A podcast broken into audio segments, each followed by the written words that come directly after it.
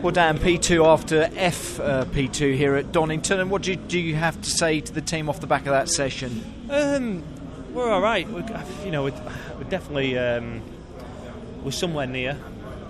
Just need need need the track to make its mind up. Really, either dry out completely and give us a chance, or go back to full wet. Because I think we're uh, we're not great when it's like when it is now. So we'll work on it. But we've got definitely need to uh, sit down, just figure out what it is we need.